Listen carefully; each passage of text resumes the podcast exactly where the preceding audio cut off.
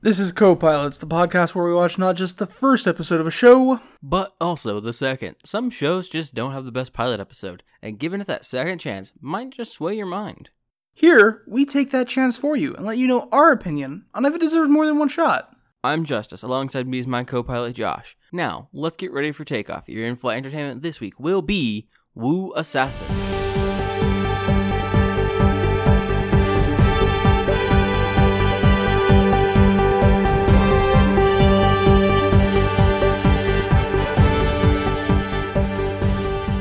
Woo Assassins is a Netflix original series that debuted in 2019. It is slated for another season. That, that other season hasn't happened yet, but that other season doesn't matter to us in the slightest, because we're just reviewing the first two episodes today. You know, that's what we do. If you uh, haven't caught on, we just explained first two episodes of a show. Well, not always a show, but the first two episodes of something, we Of review it. media. And in this, in this case, this week, it's Woo Assassins. Season 1, Episode 1, Drunken Watermelon. I, want to start before we get into this by describing how we found this show because it was just on Netflix. Like it was playing through the trailers, like Netflix will do. And this trailer is so good. The trailer is fan fucking tastic. I don't want you to take that to mean that the show isn't good. 'cause That's not what I'm saying. I'm just saying the trailer is insane. It's two Asian gentlemen Mhm.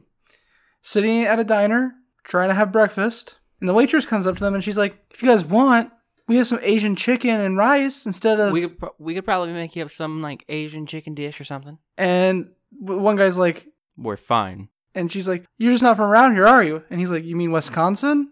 She's like, America. And then he's like, "You know, Chinese have been coming to America since the 19th century." Yeah, he, he's like, how much do you know about Chinese American culture? And then he goes on to talk about the Geary Act, Yep. which, if you don't know, the Geary Act is basically what it basically said Chinese people couldn't be citizens. Yep. And they had to carry around papers to prove that they were legally here. Yeah. And it wasn't until like 1950s, 1960s? 1940s, right? before- 1940s, sorry, during- right before, yeah. During World War II. that Chinese citizens could own property, marry, and were even considered citizens? Yeah, could even get citizenship. Yep. Um, It's fucked up. and then he's like, "So if you don't mind, we'll stick to the sausage and eggs." And then two redneck dirtbags come up and are like, "You didn't really have to give her that history lesson, did you?" And honestly, yeah, they did because she was being racist. Like she assumed just because they were Asian that they weren't American. Yep. And so these two dudes are dickbags, and Then we get an awesome fight scene, yeah, and it's just a really good choreo- choreographed kung fu fight scene. which I I love those. So And that's- great dialogue Yeah, witty, snappy dialogue, and great fight scene. and Makes That- for a great trailer. That's the trailer. And I was like, oh yeah, this looks awesome. Like the trailer looks like a kung fu flick, but boiled down into like a TV show. And like if this is the show, I expect something like this c- going every episode, right? Like yeah. not just not necessarily the jokes and stuff, but like this type of choreography. Like Well put together dialogue. I didn't expect what we got. But let's let's talk about what we did get.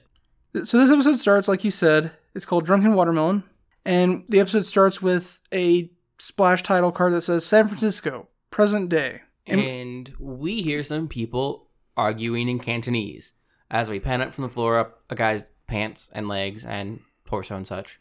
yep, and this man is being held at gunpoint in the hallway of an apartment complex. Yeah, and the guy holding him at gunpoint is telling him to uh, get out of here, mind his own business. Yeah, he's asking if he Equivocally. heard him because Yeah, yeah. Yeah, you- are you deaf? And so the the guy being held at gunpoint, martial arts his way out of out of this. Ends up dealing with this guy by throwing him down a set of stairs. Yep, and then another guy shows up, and this guy flips a knife out. and, Does like- some fun knife work. and ends up getting himself stabbed in the arm and then the hand and then the hand into the wall Yep. where he's turned into a human punching bag until he's knocked unconscious. Yeah, it's fucking great. We th- hear arguing coming from downstairs And we cut camera to down there and we see this guy just this third goon beating up. on this older man and he's asking this older guy where is he and the older guy just isn't answering one he's being fucking beaten and also doesn't really know who the fuck they're talking about So our protagonist, whose name is Kai, um, the guy that just beat up these two other guys, Mhm. jumps down the stairwell and then into the hallway. He apparently took out another guy in between there. Because yeah because his intro into the hallway is body slides in hits wall guy interrogating old man turns to look and then he steps into the hallway Yep. And then the guy inheriting the old man pulls a pistol out Mhm. and starts firing at our protagonist who dodges the fucking bullets. But he doesn't dodge Matrix style. It's more like a quick sidestep to the other side of the hall each time, but with like a strong foundation. and like a little bit of like a duck in there. Yeah. Yeah, he's just sidestepping through the hallway, dodging these bullets till he gets up to the guy with the gun, where he proceeds to also dispatch this man. quite well. And so then he's talking to the older guy, and he's like, "Are you okay? Like, are there any more people?" And we get this guy's he- name here, and it's Mr. Young. And Mr. Young's like, "There's two more," and then immediately, of course, the two guys walk inside, and one pulls a knife and throws it at Young. And protagonist catches it out of midair. So and Mr. Young looks at the protagonist and goes, Who are you? And the protagonist goes, A chef. Title splash screen. It's like a four second title screen splash card. It does not a whole bunch there. But after the title card, we have our protagonist, and he's in a kitchen cutting up a pepper. He'd be fast chopping though, like a pro chef. He is quite skilled at the chopping of vegetables. quite and- quite skilled. We get another little nice layover caption.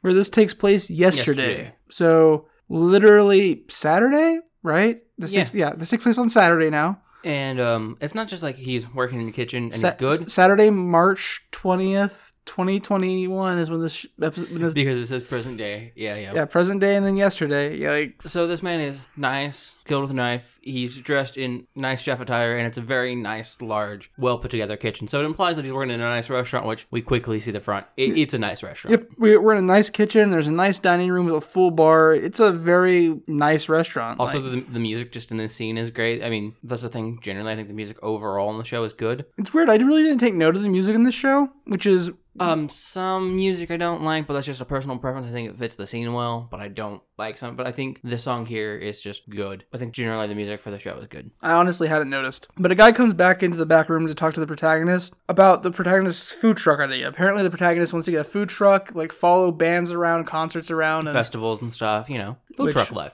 would be awesome. That's that sounds like a cool job to me. Mhm. But the dude, this dude that's talking to the protagonist, the protagonist being Kai, is apparently rich. Seems to be friends with Kai. He's Yeah. offering him money to start the food truck. He's, He's, like, like, I can help you out. I can get, I can help get you a va- get you a truck. Like mind you, the entire way he is saying everything about how he can help him or the fact that he has money just comes across as extremely sketchy because it's all said in like vague half topics about how he has money. yeah, yeah.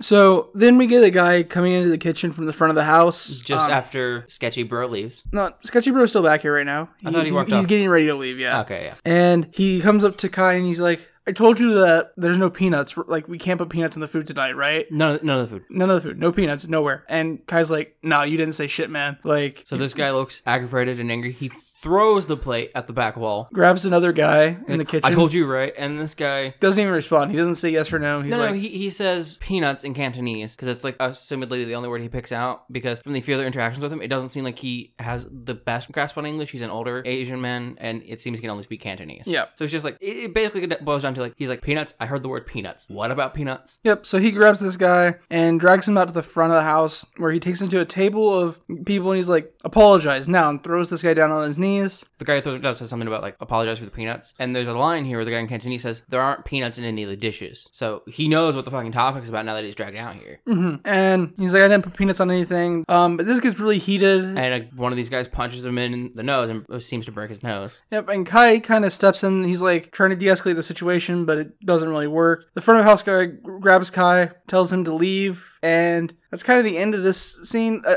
one of the guys does pull a gun on Kai though at one point. He pulls a gun on Kai after Kai like removes the other guy's arm from the first chef, Yeah. uh, who he then tells to run off. So Kai lets that guy escape. Then they pull a gun on Kai, and the other guy's like he gets Kai out of the situation and he's dragging him back to the kitchen. He's like, "What the fuck are you doing? Are you trying to get yourself killed? You don't fuck with the triad like that. Those Yep. guys were triad." So th- we then get some scenes of Kai walking home. He brings some food home for one of his neighbors from the restaurant. Yeah, he seems to be pretty well known in his apartment too, because as he walks in, everybody we see in the hallway, he says something to, Yep. and it all seems rather genial. And the neighbor that he gives the food to gives him something in return. It- It's like a local folk medicine cure. Also, this neighbor is Mr. Young. Oh yeah, yes, yes it is. Um, and this i this medicine, this folk cure is called Yutguk Bulls. I had no idea what that is. That's just what the caption said it was. Yeah, when we see it, it looks more like a powder, but Um, yeah, I think it's powdered Yutguk balls, but I have Yeah, no I don't idea know. what Yutguk balls are. and He says it's for his stagnation. Because, you know, you said something about a food truck and you're still here. Take this once in the morning, once at night, until you're no longer here. Yep. In his apartment, Kai mixes the powder into some water or tea, sips on it, and then we cut to the next day. Yep. Which is not the next day; it's today, the d- the present day, the day Yeah. we started on. and we see a woman walking down the street, and we hear people calling out, and almost immediately learn her name is Jenny because people are greeting her. Yeah, and everybody seems to know who she is. She seems to be on good terms with everybody. Yeah, So she's walking down the street, and she walks into a restaurant. The oh, same, the same restaurant from the night before, and it's fucking trashed. and we see the guy, the front of the house guy from the previous night, asleep on the floor, and hi- we find out his name is Tommy. Asleep may have been a strong word because when we see his face around, he's bruised and battered. Like, un- unconscious on the floor. yeah, We also find out that Tommy and Ginny are brother and sister, Mhm. that this is their restaurant, although he seems to think it's her restaurant. yeah, She's, she always says their, he always says hers. But she's pissed because there were triad in her restaurant and she doesn't want criminals, like, yeah. making this a place and, for them. Eh, And she's like, I don't want them there. And, he's like, and then she goes, asks what happens. Like, well, Kai was here. And she's like, fucking, you had Kai here too for that shit? yep. She doesn't want Kai involved with the triad. She doesn't want the triad involved with her restaurant. She doesn't want her brother involved with the triad. And he's like, but they're my family. She's like, fucking family. I'm your sister, basically. Yep. We then cut to the docks and we cut to a shipping container at the docks. We see th- three pseudo men getting out of an SUV and walk into said shipping container. Yep. They're triad, obviously. And we have uh, two guys who've been black bagged, stripped down to their underwear, tied to chairs with black bags over their heads. And then the leader of the triad starts giving a lecture about Little Pete, the first Chinese millionaire in the US, and the Dragon Head, which I believe is what they call the triad leader. Yeah, from the way they talk about it, the dragon head is the leader of the triad. Yep. And he was the first Chinese person to not carry the, the papers re- required by the Geary Geary Act. Act. While he's giving this speech, he just shoots one of the guys in the chair. Well, he shoots the guy in the chair after like making a thing like nobody crossed little Pete. They said to cross him was to equivocally cross your own name off the book of God or something like that. And when he says that, he shoots him. And then he goes around to the other guy and he points the gun at the guy's balls and he continues on. It's just like, yeah, everyone was after little Pete. The government, the other gangs. And you know what? No one could do it because, like me, little Pete would do anything to defend his territory. Yep. And he tells the second guy, go tell Alec McClure what will happen if he continues to incur on Chinatown. So he lets this guy go And just as the guy's about to exit the shipping container, he goes, wait a minute, I forgot something. and just shoots him straight up in the head. He's like, I think this will speak well enough on its own. Yeah. We cut to the police. They're discussing the bodies that they found in a shipping container. Really? Is it the police? I, because there are no markings anywhere for any of these people ever. And, like, I'm not sure if it's police or, like, FBI or something, because these are triad, and we learned Alec McCullough is from fucking Scotland. Like, these are international criminals. There's some type of police, even if they're FBI, FBI or police. They're Yeah. just the difference is the FBI doesn't have to warn you before they shoot into a crowd. True, true. If you think I'm joking, look that up. That's actual facts. Police have to warn you before they shoot, technically, legally speaking, unless there's imminent danger. FBI do not. They can shoot as long as they think that it's the most. They have to justify it in a report, but they could just shoot you. Yeah. So the law enforcement are talking about the shit going down between the Triad and McCullough, and they say that the uh, Triad has stopped most of McCullough's like invasion, mainly because of the Dragonhead Uncle Six. hmm And they know the victims here were associates of Alec McClure and that the Triad's fingerprints were all over this crime scene. Yeah, We also learn here that the Triad's leader's name is actually Chow Wei Luke Mhm. and that he is also called Uncle Six or the Dragon Head because he's the leader of the Triad. yeah, and they are talking about you know they need to fix this shit going on before gang war starts, Yep, we, we find out that McClure is still not in the States, but his second in command, Babanov, is. and Babinov and McCullough have apparently recruited Uncle Six's right hand man, Lucin Lee, Who is Kai's friend from the restaurant? Yeah. The rich dude. the kind of sketchy guy. hmm While they're talking about this, they're talking about how they're going to put somebody into Babanov's crew. Mm-hmm. and that somebody is a woman named Inspector Gavin. Yes, Which the more you, yeah, Inspector seems like it wouldn't be police, exactly yeah. right. But there's a guy at the back of the room, as there always is, and he's like,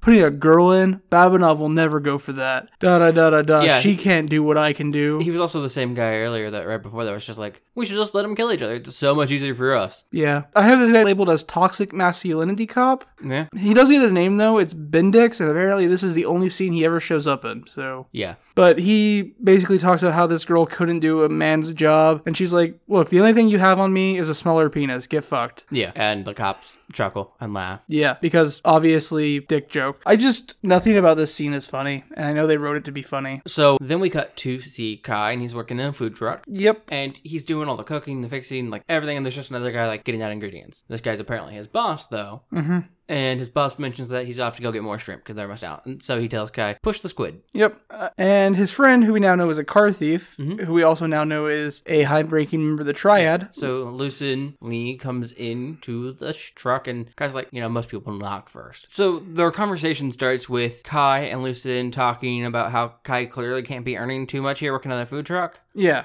And it, then Lucin's like, but I'm making pretty good money. And Kai's like, you're not just making that money from just selling cars, though. And his friend's like, yeah, that's why I boost them, too. Yep. In this conversation, though, Luzin is also like, Tommy tried to tell the guys that you're protected, the, the triad guys from the night before that you're protected, that they can't do anything to you. But they're not going to listen, man. Like, You know, it's it's Tommy.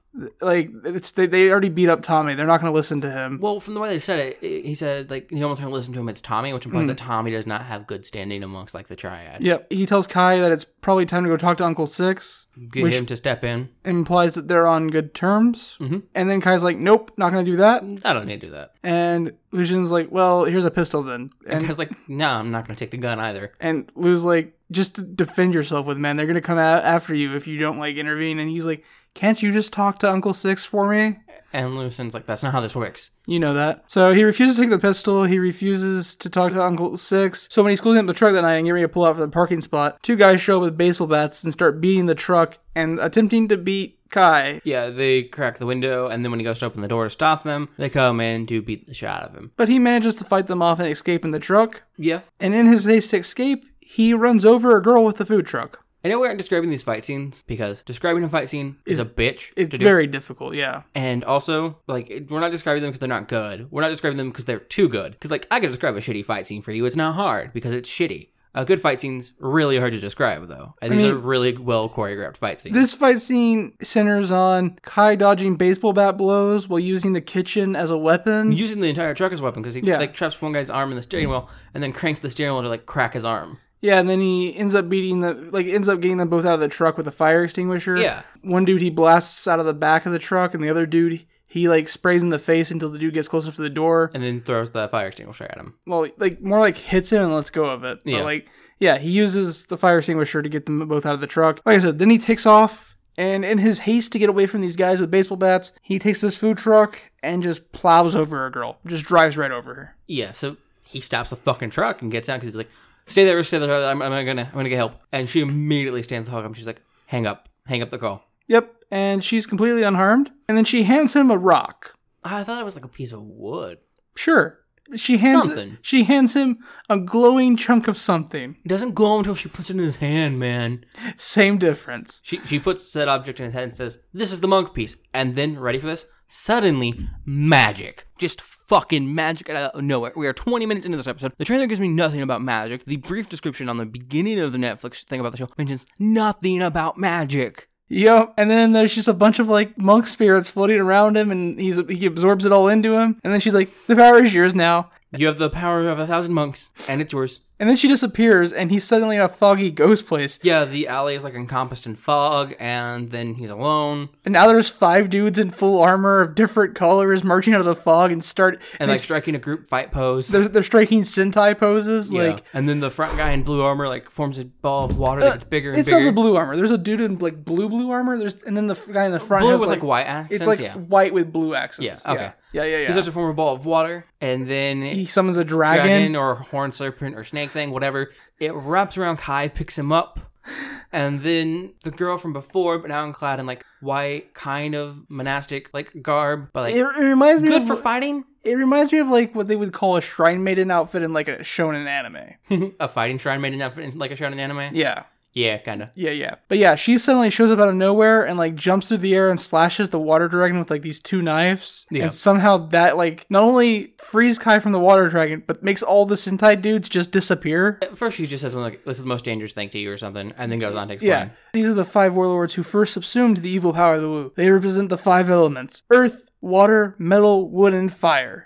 You know, these guys attacked it in China, And the we're monk trying to pe- conquest it. And the monk piece I give you represents the remnants of a 1,000 holy monks who sacrificed themselves to give their power to a chosen one. That chosen one is you. And it's your job to defeat the Wu. You are to become the Wu Assassin. Because there are five new warlords who are all converging on San Francisco. Also, the smoky, foggy area is called the Path. It's the realm between heaven and earth. Yeah, she also drops that he'll have to save the world or fell like she did hers. Like, Yep. what? By the way, at this point, my notes just are like, this show has gone off the fucking rails. Like, this is not what I was expecting. Like, Yeah. how does this always happen with shows that you like add to the I don't list? know. And neither of us think it's gonna fucking happen. You're like, oh yeah, Black Heaven. This is a, this is an anime about a band getting back together to stop the world from ending.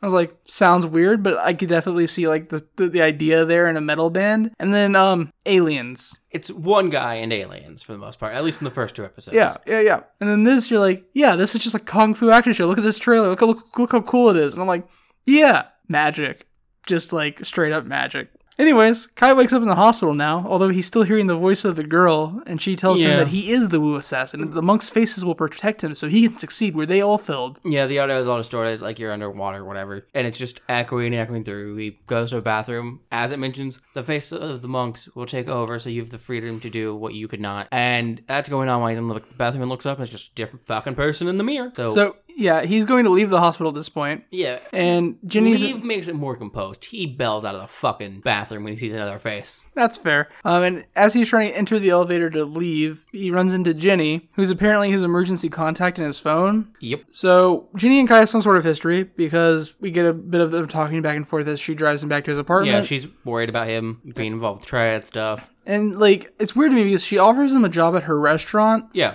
but she was just pissed that Tommy had him working at her restaurant. I, I had assumed it was just because Triad were involved when that happened. Probably, but it just seems weird to me. It just sits weird. Well, also when she was talking to Tommy, it seemed like she didn't fucking know Tommy was having those people over. Like that was not like a working night apparently for that restaurant. He just Mm-hmm. Ah, Yeah, that's fair. Yeah, brought people into her restaurant at fucking night, no ra- no warning. Brought in like their cooks and other people. It Yep. was like party time. So then we cut to Lu Jin. He is sitting at a very like 80s esque diner, 90s esque diner. Um, uh, the only thing here that uh, was left out is in the car when she when he's getting out, she goes to stop him, to, like warn him. Yeah. And she grabs his hand, and they have like a shared intimate moment where they look at each other's eyes, and he's like, "It's fine, don't worry." like I said, they have a history. Yeah, it just implies like uh, the int- the context of their history, possibly. Yeah, I thought that was okay. Anyways, um, yeah. So we got to Lujin's Lujin, and he's eating at a diner. It's kind of like an '80s esque diner, like a s like it's got that aesthetic to it. Yep.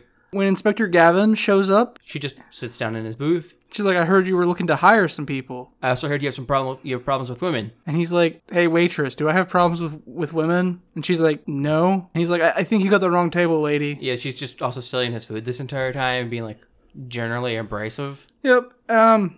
So he blows her off, and then she steals his car. That's the rest of the scene. Yeah, it feels like the bad setup for an attempt at a leverage episode or a burn notice episode or a white collar episode. I've been binging Burn Notice for the last two months, and I can tell you one thing: this is not how you get into somebody's organization. You don't show up, eat their food, steal their food, not just eat their food, and then steal their car, accuse them of being misogynistic, and think this is how you get an in with the group. yeah, no, that just doesn't seem like a good idea. I think this is how you. you I think this is actually like speed run to have the triad kill you.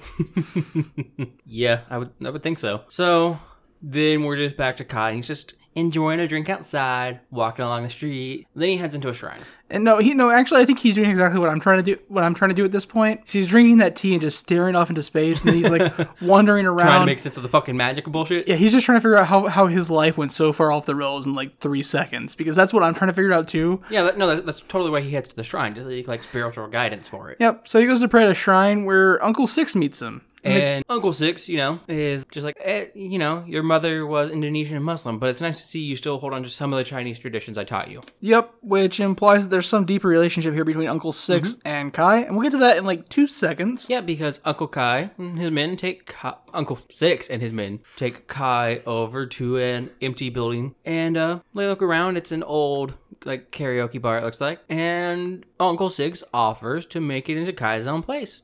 In fact, you can straight out own it in ten years. Yep. And Kai's like, no thanks. And so Uncle Six gets kind of angry because Kai's just like, I, I don't need your help. And Uncle Six is like, Of course, you don't need my help. You, you don't need anything. I just did everything for you, gave you the life you have, the friends you have. Everybody else recognizes you as my son. Why won't you? Which, you know, there's that bomb that we were looking for. Uncle Six is Kai's father. Yeah. And then he continues, I picked you up off that ship. I saved you from a life of bondage. I gave you everything you have. And then Kai's just like, No, my father got me here. Yep. So really, Uncle Six is more like an adoptive father for Kai. Mm-hmm. I don't know. Sounds like he he legit saved him. Like he Yeah. took he took him out of a shipping container on a docks. Like that sounds like a kid that's headed for child slavery. Like just my opinion, but you know, Yeah. And uh, as he's leaving, Kai's just like, let it go, let it go. what? Kai Kai tells him to let it go because in the earlier scene at the shrine, and then in the very beginning of this, Uncle Six is taking more like a spiritual approach to how they should Ah, be yeah. family, Um, and so Kai kind of turns it on him with like more Taoist beliefs to like kind of just go with the way Mm-hmm. that it's supposed to happen. Let it go. Yep. Um, back in Tommy and Ginny's restaurant, Tommy's apologizing to Ginny about the mess from the night before, but he's only really apologizing to her because he's trying to get a loan because Oh, he it- needs it's fucking great. because he needs it for rent. and, and his apology is like a half-ass fucking apology. He's apologizing to her, and he's like, "Really, things wouldn't have turned out this bad if Kai hadn't fucked shit up." Yeah, I'm sorry that your ex boyfriend fucking ruined my night with my triad buddies. Otherwise, you would have never realized I was here. The problem isn't that he fucked up, isn't that he was here, it's that because Kai made some people angry, his sister knew he was here. So between his shitty apology and the fact that apparently he used to be a drug addict, um, Ginny's like, yeah, but do you really need the money for rent? Like, Yeah.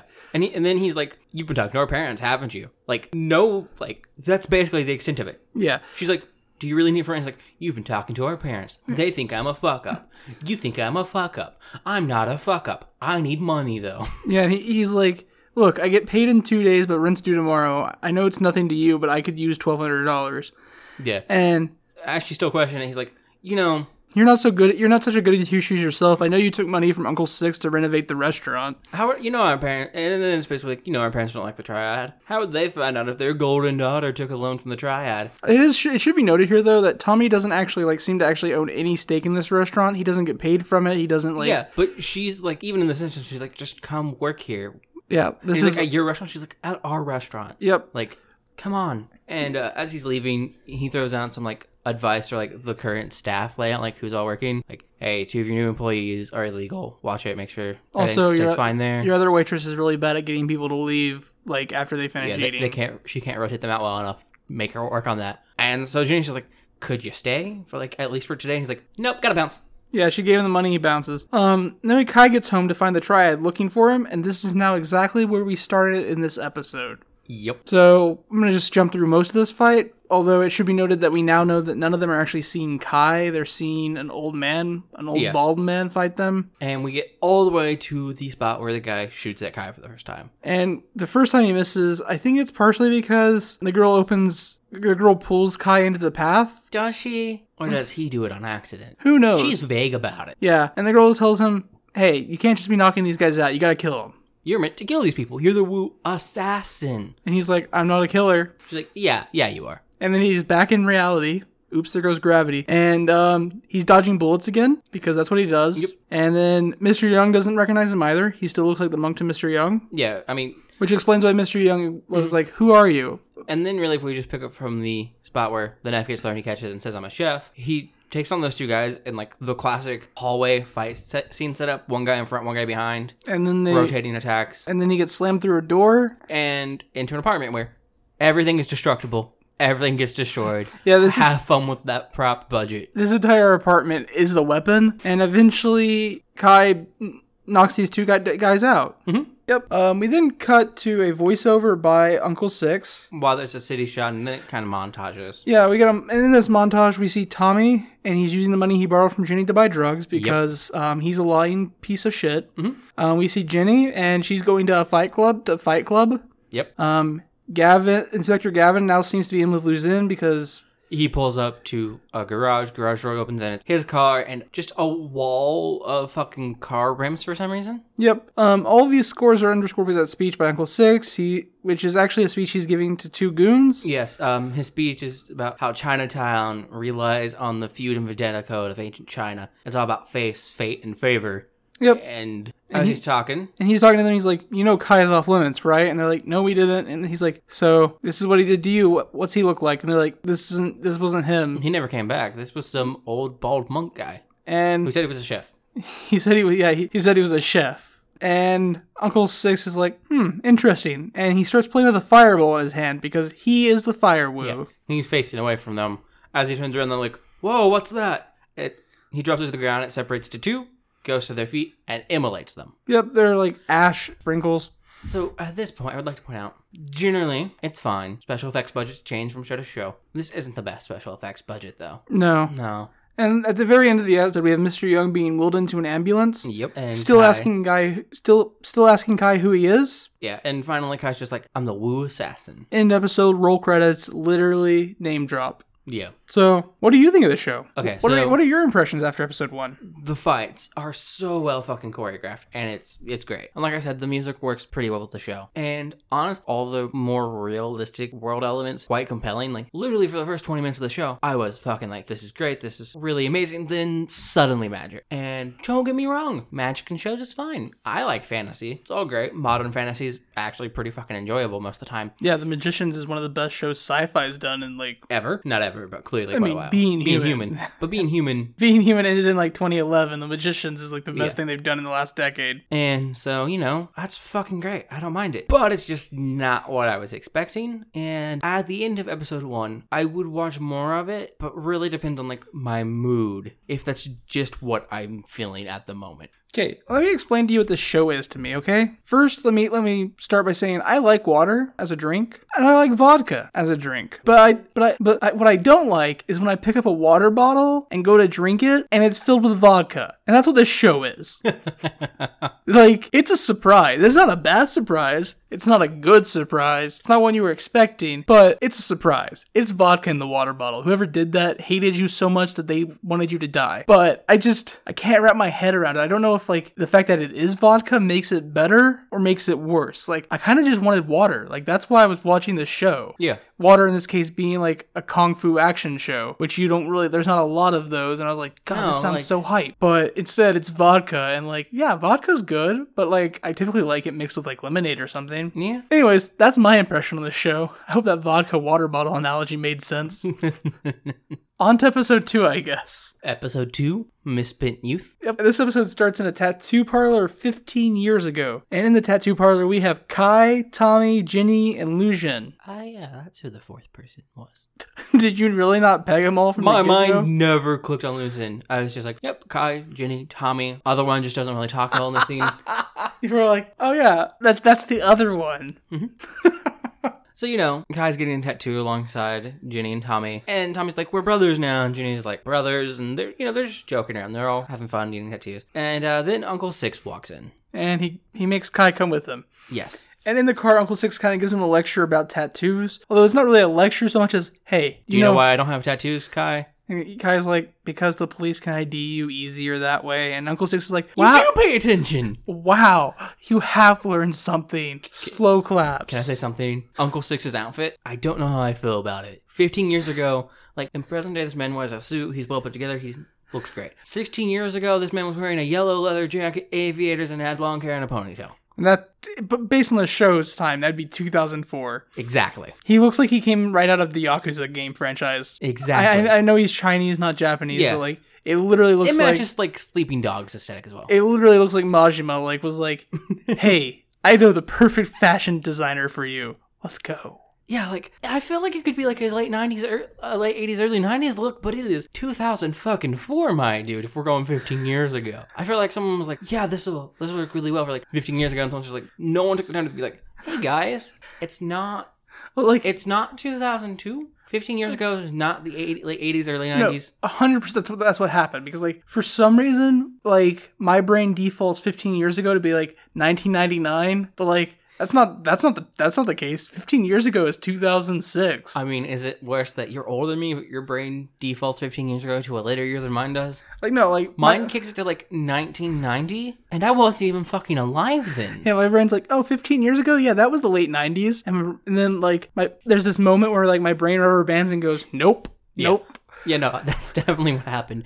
But it creates this just weird aesthetic choice from Uncle Six. Anyways, while they're in the car, Uncle Six get a, gets a call from his older brother, who we didn't know he had. Mm-hmm. Yep. And he's told to bring Kai with him. So they show up at this building, and Uncle Six's brother and some triad goons escort Have- them upstairs And they have a guy a black bag. because they've been black bagging guys for 15 years. Yeah, obviously. Yeah, it- it's a hobby of theirs. It's like a family thing. It's a pastime. Mm-hmm. So some families go deer hunting or Camping, fishing.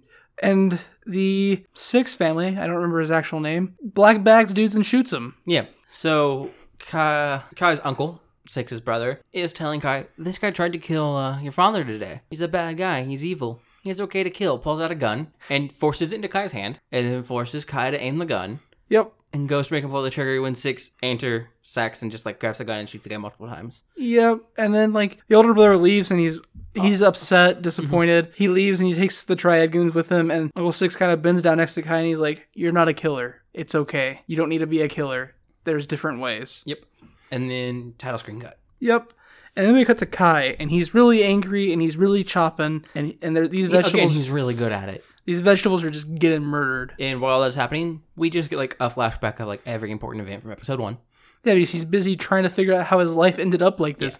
Like me, still. And then he finishes cutting with a flourish and tossing the knife in a spinning motion to a magnetic knife block he has attached to a wall, like a good Five, six five feet. feet, away. Yeah. And then there's a knock at his door, and it's Uncle Six's second top person whose name we didn't get. Because there was a man standing in the way when I paused to read names. Be- Obviously, there's a man standing in the way. They're, they're not gonna. The woman's not important, Justice, because this is Uncle Six's woman top man. true, true. Like- and we know Alec McCullough doesn't have any women in his top. Yeah. like, people. Yep.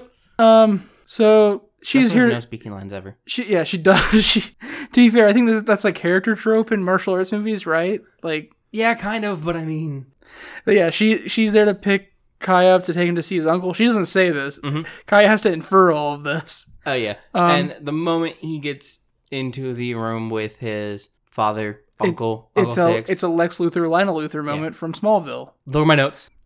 Starts their convo from Smallville.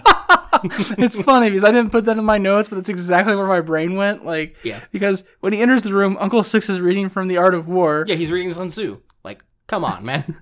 and every like every time the uncle pauses for breath, Kai cuts him with the next line of it.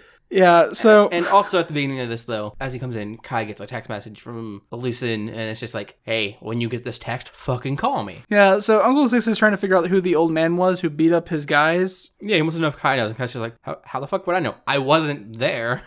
Yeah, and he's like, okay, but let me know if you see or hear anything. And then Kai gets a second text message from Lu- from Luzin, and that basically ends the conversation with his uncle. Well, there's a brief bit there when his uncle uh, or father or whatever he is starts at a moment like, I I don't know why you never feel like you're welcome here. And he's just like, Well, your former dragon head made it clear he was never fond of outsiders yeah, or jungle rats, which is something that I didn't know what they were referencing before because they called him a jungle rat brief briefly. Yeah, Liu Jin called him a jungle rat. He said he said something like, um, yeah, in like the you're, first episode, you're, I you're just the didn't- worst jungle rat I've like." Yeah, I just I didn't fucking get the reference. Yeah. In the very beginning of the first episode, I was like, okay, Yep. continue. Um, I just want to stop stop for a second before we get to the Liu Jin scenes and stuff with Mm-hmm. the, the stuff going on after this. This is honestly just such a power play by Uncle Six. Yeah. because this is a two minute conversation that he could have had on the phone. But he drug him all the way to like a nice study to for a minute and thirty seconds of this conversation. Quote Sun Tzu at him.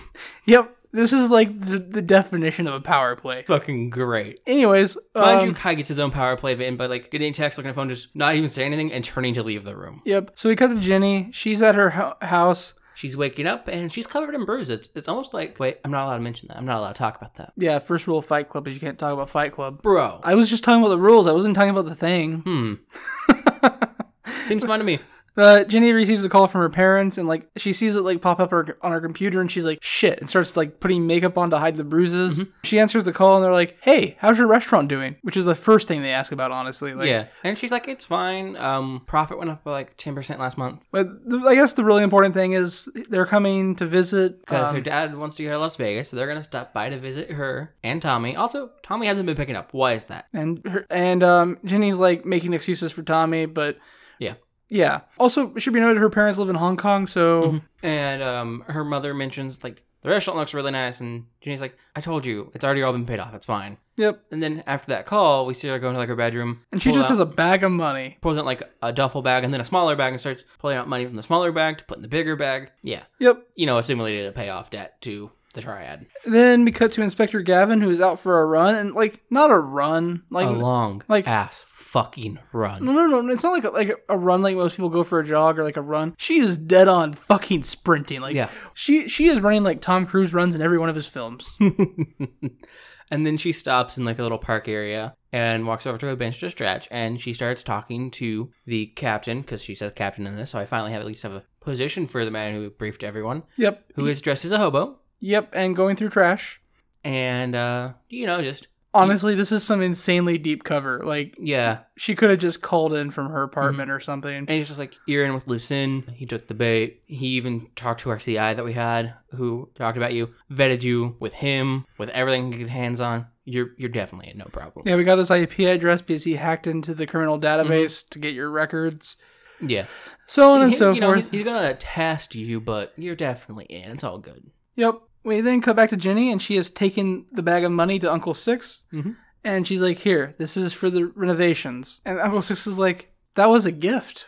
You don't pay back gifts." You know, I've known your family for a long time. Your parents have never been great friends of mine, but we've always had understanding. And your brother, you know, he really thinks of us as friends. What about you? We're friends, aren't we? That was a gift. You don't have to pay it back. And she's like, "Well, if you knew anything about me, you know I always pay back my debts." Yeah.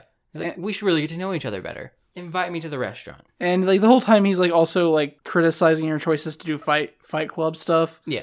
Never straight out calls it. Um, Yeah, he's like, I've heard you've done things for this money. "It's things that are dangerous that you shouldn't be doing. And she's like, well, also my friends know I can take care of myself, so they wouldn't be worried about me. Yep. And he's like, well, you should invite me to the restaurant sometime. And she's like, well, The doors are open for everyone. Master Waz is open to everybody because that's the name of the restaurant. Yeah. And he's like, I want you to invite me. And she's like, lol, no, here's the money, And- fuck and you. He's like, you sure you don't want to be friends? She's like, no. Leaves the money on the desk and walks past the second in command out the door. yeah, uh, he also implies that this isn't enough to actually cover the renovations. Yeah, that if, she, she'll owe more. if she's choosing to not be friends, she will owe more at a later date.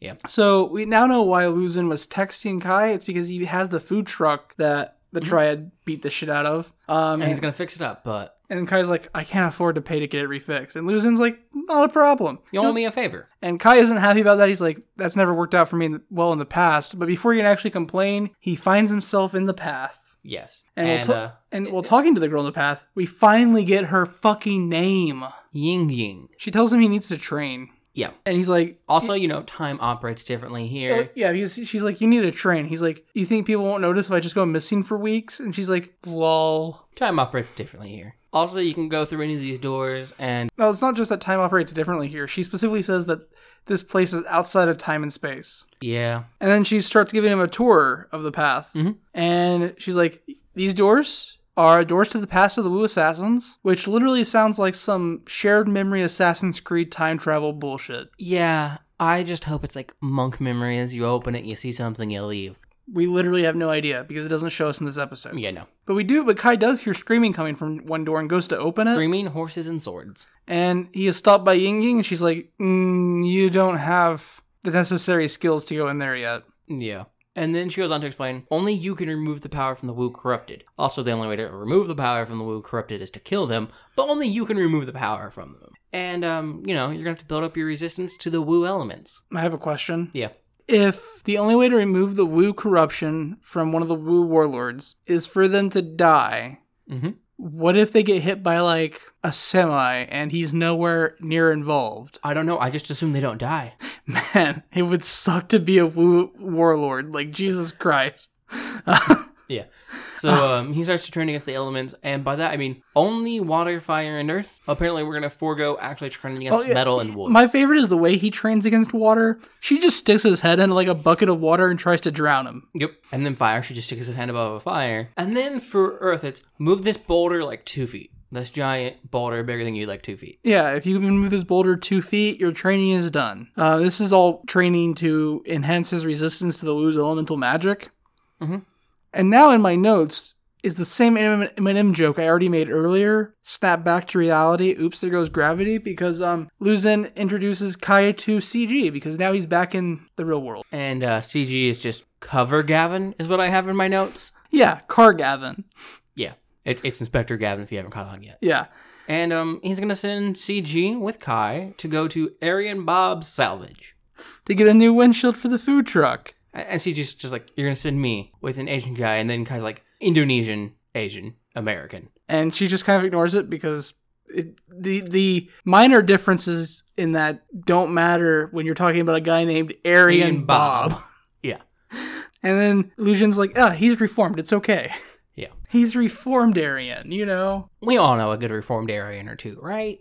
I've never heard the terminology in my life. Neither have I. It's great. um, anyways, uh, this cut this brings us to Uncle Six visiting young, Mr. Young in the hospital. because he's still looking for more information about the monk that Mhm. trashed on his boys. So, you know, he's just asking Mr. Young what happened. And, uh, you know, he gets the whole villain inkling of someone's lying to me. And so he grabs the IV tube that Mr. Young has connected to him and starts boiling the liquid in it. Yeah, he starts boiling the saline solution. yeah. And, uh, you know, he eventually gets that it was a guy who called himself the Wu Assassin. And then alarms go off because boiling saline solution has entered Mr. Young's body, so he is hyperthermic and needs to be cooled off. Well, also because um, Uncle Six definitely has access to a woman named Yang Yang, who's told him about all the like e- evil Wu warlord stuff. I fucking hope not. What do you mean? Wouldn't that be the best? No.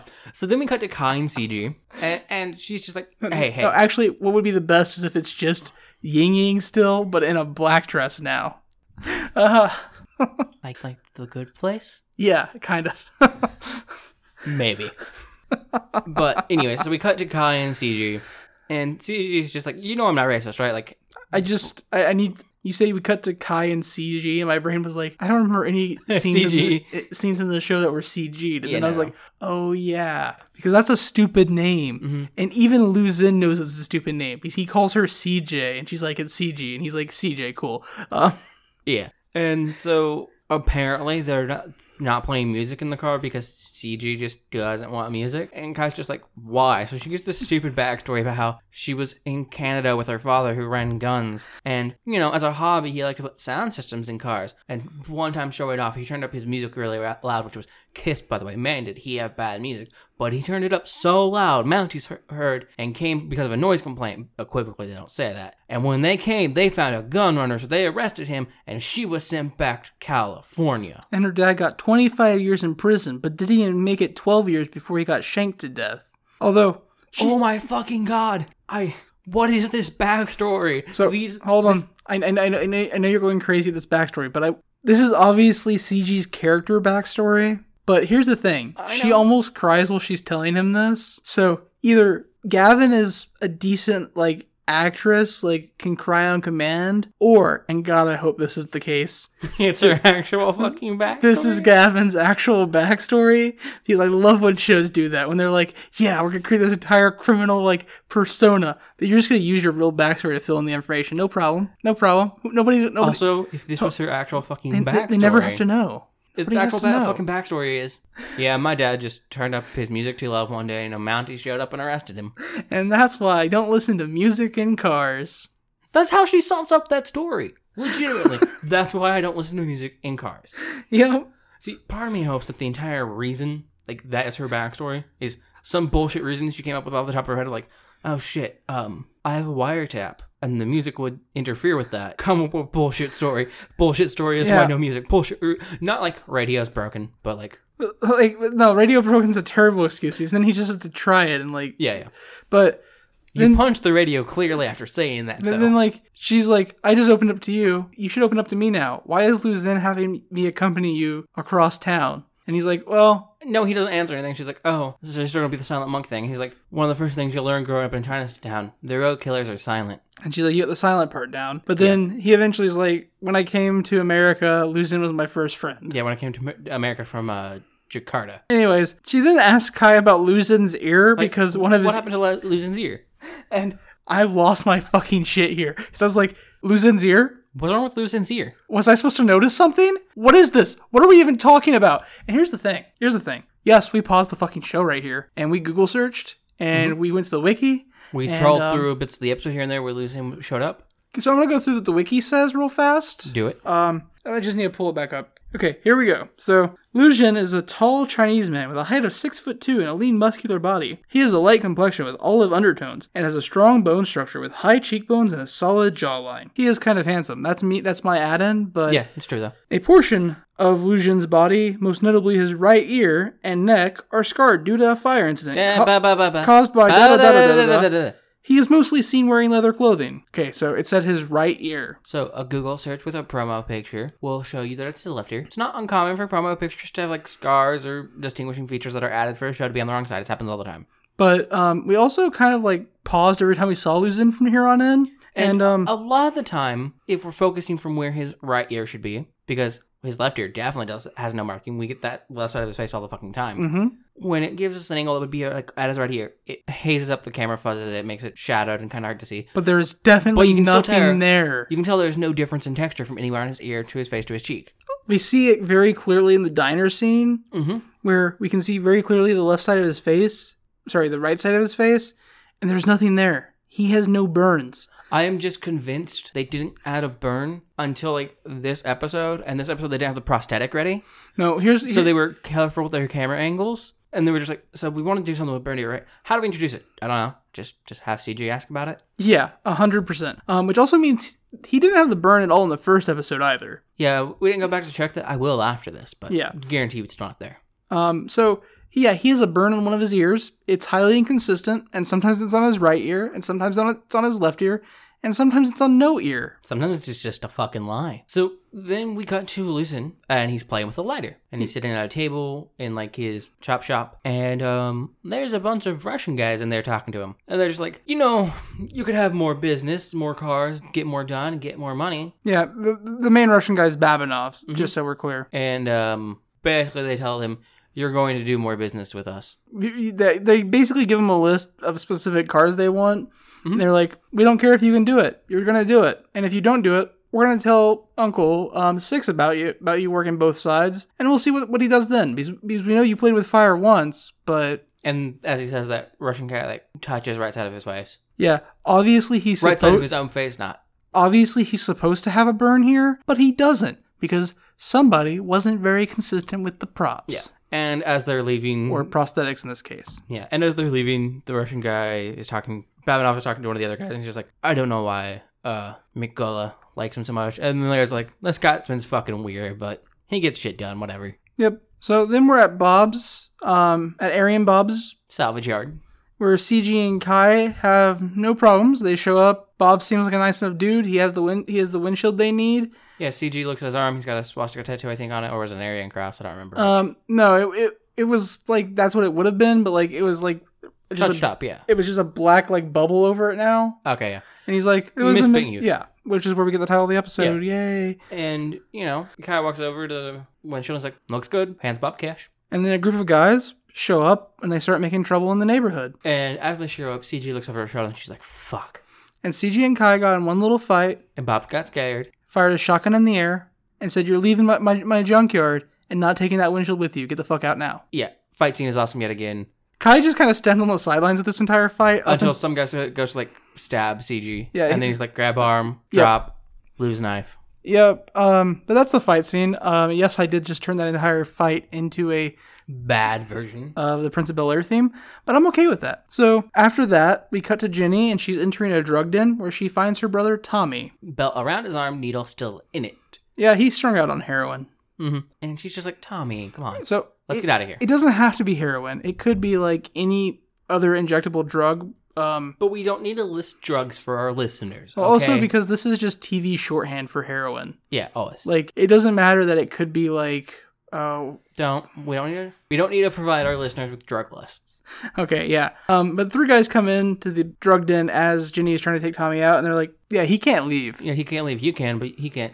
Not until he uh, pays up what he owes. And she's like, "How much does he owe?" Three hundred. And Tommy's like, "Nope, that's bullshit. Don't owe them that much. They're Yeah. lying." And Ginny's like, I don't have it on me, but I promise I'll be back. And the guy's like, Oh, you you promise you'll be back? That makes all the difference. You can leave. He stays, and she continues trying to pull, get, pull Tommy out, and then, So you know, he sticks his guys on Ginny. well, no, he just some one of them just grabs her by the arm, Oh yeah, yeah.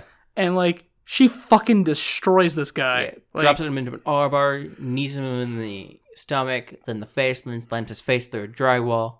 yeah, she just destroys this dude, and then it's a full on fight, um, where In the end, I legit thought she was gonna kill the leader of these guys. yeah, She's on top of him, pummeling away at his face. Decides that's enough pummeling over the front of his face. picks up a head and starts slamming it into the back Well, of it's the not, like stone. she, it's not like floor. she's picking it up and slamming it. She'll pick it up with one hand and, and then, punch, punches it face with the down other, into the stone floor. Yeah, and then pick it up with that hand that she just punched with. Mm-hmm. And here comes the right cross, and she's just balancing this dude's head off the concrete floor. yeah, I think this is the important moment where remember she does this for fun. yeah. Um, on a note, as far as we're aware, Ginny's not a killer. There's not a giant pool of blood under this guy's head, even though there rightfully should be. Yeah. Um. This man should be dead. So yeah. Uh. She just straight up murdered a dude. I'm sure that's not gonna have any consequences in Yeah. Mm. the show because she didn't murder him in the show. And then we come back to Kai and CG, and um, they're back in the car, and CG's, you know, apologizing, like, hey, I'm sorry about the windshield. I just don't like being called a fucking whore. And then Because that's Kai's what the like, guy was calling her. and then Kai's like, um, You recognize that guy. Where you, you from? You knew him, and she's like, uh, "It was so long ago. I, I've tried to move past it. He's still an asshole. It doesn't matter." And like, Kai's just not fucking buying it, but he's like, o- whatever. obviously, she knows him from a former undercover job, Mhm. and like she she was just trying not to get caught undercover. Yeah. Um. and then from there, it's uh, more training on the path. Yeah. Cut cut to Kai on the path training with Yang Yang. Yep, Yang it's, Yang. it's still only fire, water, and earth. I don't know why we're avoiding wood and metal. Yep. And she's got some like narration here where she's talking about how he has to become resistant to fire and stronger than the earth and more malleable than water and capable of doing the impossible. Yeah, so the fire and water training is just the same. And then he gets to the boulder, and he's just looking at it, and then he starts punching it. And, then And- it speeds up. And he just speed bags his way through this giant boulder. It breaks, it crumbles, and then he picks up a piece and throws it to the marker she had set. And she's like, good, now you're thinking like a woo assassin. Good, you've completed your training. I'm like, no, you said he had to get the boulder there, not a piece of the boulder. Yeah. He needs to move the rest of it, which is now admittedly easier than when it was a full boulder, Mhm. but this isn't the whole boulder that he Yeah. moved. But, you know, Kai's just like, nah, I'm done now. Tell this shit to the next woo assassin. She's just like, there's no next woo assassin. You're the last one. He's like, the fuck? And then he rushes over the rock, grabs her by the throat, and she's like, see, I told you you would be a killer. Yep. And And, then he's like, no. So she says, open your eyes, and then just slaps her hand over his eyes, which to me signifies immediately he's not leaving the path. He's going to do some weird mind journey shit. Yep, so he enters his apartment here and he sees some triad guys in his apartment, the same dudes that tried to beat him up the night before. The guys who got immolated, Yeah. Um the one guy has a knife on Ginny's throat and Ginny's sitting in a chair and the other guy pops up behind him and like bashes him over the head with a bat. from behind the do- from behind the door. He hits him with the butt of a gun actually. Oh, was it? Okay. Yeah. And the guy's like, "I'm going to kill this girl now." And Kai's like, "No, don't." And then he just slits her throat and then Kai murders both these guys Mhm. in like 2 seconds. Yeah, and then he goes to approach Ginny's but he's like, Ginny, Ginny, and then Ginny's head just pops up. And it's Yang Yang. hmm He's like, what the fuck? And she's like, I-, I told you you could fucking do it.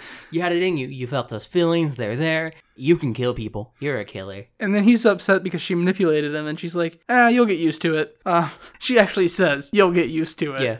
Yeah. Y- you know, you're one with the Tao. You should see, and now that you're done with your training, you should see through the eyes of the monks of what might come. And opens that wooden door from before, which leads to like metal doors and like through there. It's like a tomb or something. A tomb or like temple, I can't tell which because it's the lighting for this is so dark. I can't tell if walls are stone walls or cave walls. yeah, and he sits down cross-legged in the middle of this tomb, and the spirits of the monks start flying out of him and circling around him, Mm-hmm. and he goes on a vision quest essentially. Uh, and he sees a bunch of shit. Uh, the first thing he sees is Lu Jin in his in the garage where he works. beaten and bloodied up against the food truck with uh, two blood covered Matryoshka dolls in front of him. Yep, the smallest Matryoshka doll isn't covered in blood, just the two Oh, was bigger it ones. not? Okay. It's the, there's three Matryoshka dolls. Oh, I, I missed the third The then. small one has no blood on it. The middle one has blood, and the big biggest one has blood as well. Okay. Um, I missed the third I'm one. sure there's symbology there that will become relevant later. I mean, in I the didn't series. take the time to like really look at what the Matryoshka dolls were artistic wise. Mhm. So Kai then walks through the back door of the food truck into the restaurant because this is always how mind journeys work. Yeah, And in the kitchen of the restaurant is Alec McCullough standing behind Ginny. Then, as Kai approaches, Alec just disappears. Yep. And Ginny is kneeling with a glowing um thing that looks a lot like the monk piece. Well, I yeah, she just has some magic shit going on here. It looked like the monk piece in her hand. Maybe. Um, he then is in his own apartment, and Tommy's sitting in his computer chair and spins around. And With a shotguns his own face. Yep. Then we see Uncle Six using fire magic to kill CG Mhm. or Inspector Gavin, whichever one you want to call her. And then he's then he snaps out of his vision. He's like, Uncle Six is the fire woo. Yeah. And then he's like, what the fuck was all of that? And Ying Ying's like, meh, it's what happens. Or it could happen. Or it may not happen. She doesn't answer anything clearly. Yeah. Then we then cut to Uncle Six, and he was ordering his higher ups. To, he's ordering his higher up, the woman, Mhm. to put out the word to find the old man chef The old bald monk chef, Wu Assassin. Yep. He uses like all those terms to describe the man, and he's like, And with the end of the episode, we see Kai back in his kitchen, Twain with a knife. Mhm. That's the end of the episode. That takes us to final impressions of, for you, Justice. Episode two. What do you think? okay, so at the end of episode two, it is still basically the same impression as the first episode. Choreography is fucking great. Like the fucking stunt coordination and fight choreography is amazing. And again, every moment without magic is definitely great. And I've actually thought about it, and I'm not a huge fan of like six's magic, but it's not too much. It's not horrible, right? It's mainly the vagueness of the path that's kind of annoying, which you know is kind of understandable given the path is literally just a reference to Taoism. Well, And- in, but yeah, but in this case, the path isn't just a reference to Taoism. It's literally a separate space-time dimension between heaven and earth. which is when it starts to bother me.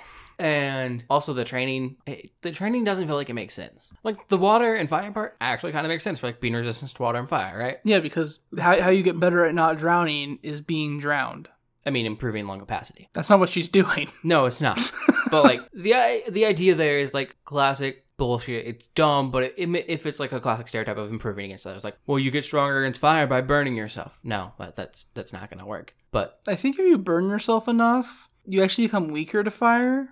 yeah, it's because you make more sensitive skin. Although, if you do it enough, enough, you won't have the nerves to feel the pain, but you'll still be weaker because it will just kill you faster. So you Mhm. know, you- Yeah, so none of it actually works, but like those two fit thematically, like the way they're kind of doing it, and then it's just a giant rock that he's supposed to punch. Like the other ones are build up a resistance to this, and then this, the one for Earth that was meant to build up his resistance, had nothing to do with the resistance to Earth. It was about his creativity. ah, yeah, yeah. So, eh. Overall, I know I definitely enjoyed the parts that aren't the magic bits. I'm still not exactly sure how I feel about the magic stuff. Overall, I think the show is watchable and actually pretty good. I just don't. It feels like I'm going to be in a specific mood to watch this show. For me, the show is insane. Like, I came into it expecting one thing. Going back to that water and vodka, Yeah. I expected a bottle of water. This wasn't water. Um, it's fine though. I'm I'm not. It's not like it's not like I, I don't like vodka, but it's not what I expected. And honestly, like once I got through the what the fuck is all this magic shit, and um the shock of the fact that Luzin's supposed to have a, a burn mark on Yeah, his ear. burned ear. Um, honestly, the show has a very like strong CW vibe. Like it, Yeah, yeah. and part of that is like CW doesn't know how to cast anybody who isn't like a nine out of ten attractive. Yeah.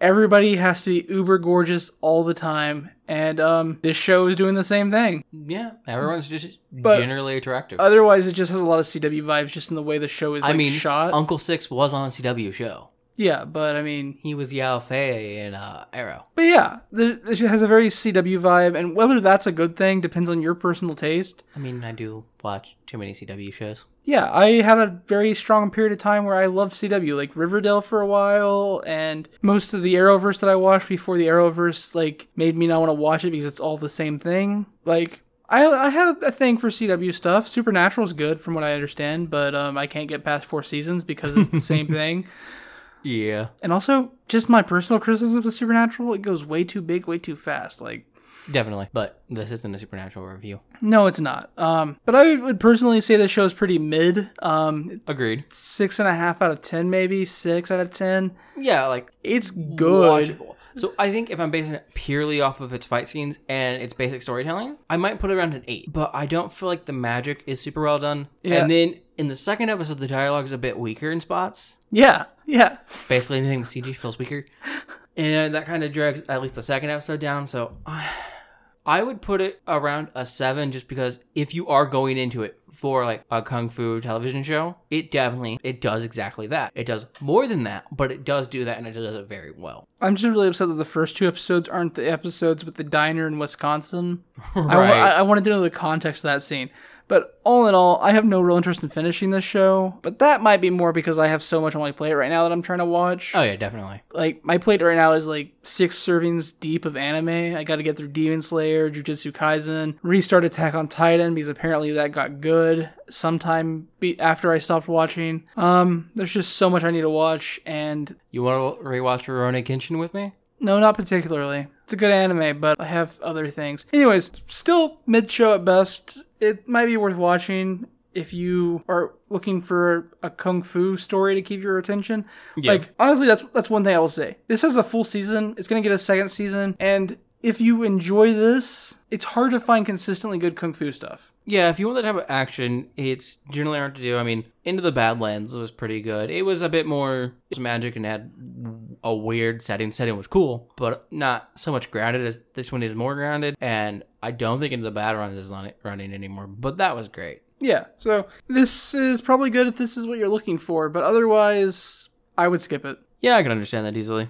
Anyways, I think that's it for our review of Wu Assassin. I get a spoiler there with an S on this name. Oh, you're right. It is Woo Assassins. So that's our review on Woo Assassins. So maybe based on just the name alone, Jinny does get a monk piece and become a Woo Assassin. Maybe. And Yin Yin and Ying Ying is a liar, and there are other Woo Assassins to come. But Or maybe she's not aware and we get a whole, you know, um, by some weird thing, Kai dies and there's only one Wu assassin per generation. And when he dies, the new one appears, but then he comes back to uh, life. you mean like the Buffy the Vampire Slayer thing, where they're like, yeah, there's only one Slayer in a generation, and then there's a like, generation is just, well, someone died. well, th- like there's four Slayers in Buffy throughout the series. Yeah. Like, um. But anyways, yeah, I think that's the review. For, I think that's our review for Woo Assassins.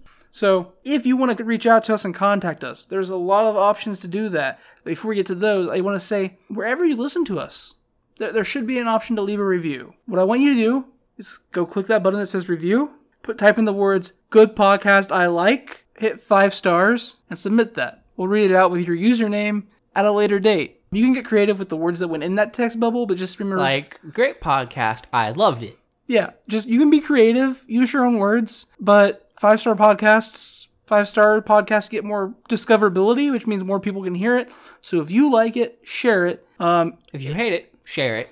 You know, everyone enjoys that feeling of this was bad. Other people should suffer as well. there's at least one podcast in my podcast feed that I hate listen to. See? I'm a weird person though, but we will read those reviews out on a later episode. That said, if you want to contact us directly, not via a review, which might take a week or two to see, if you want to contact us directly, you can reach us on Twitter at Copilots Review, You can email us at copilotsreview at gmail.com. or you can visit the website at copilotsreview.simplecast.com, which has links to our Twitter, Discord, and email account. Yeah, that one. So there's plenty of channels for you to reach out if you want to tell us how, how badly we just rated your favorite show. Yeah. If, if Woo Assassins is your favorite show, like I legit want to hear from you Yeah, because I'd be down with it. I think that'd be wild. I think that I think if Woo Assassins is anybody's favorite show, that'd be wild. Anyways, Like, don't get me wrong, show's good, but favorite show. I, I'm getting off track. Just want to say thank you for flying with us. Please fly again soon.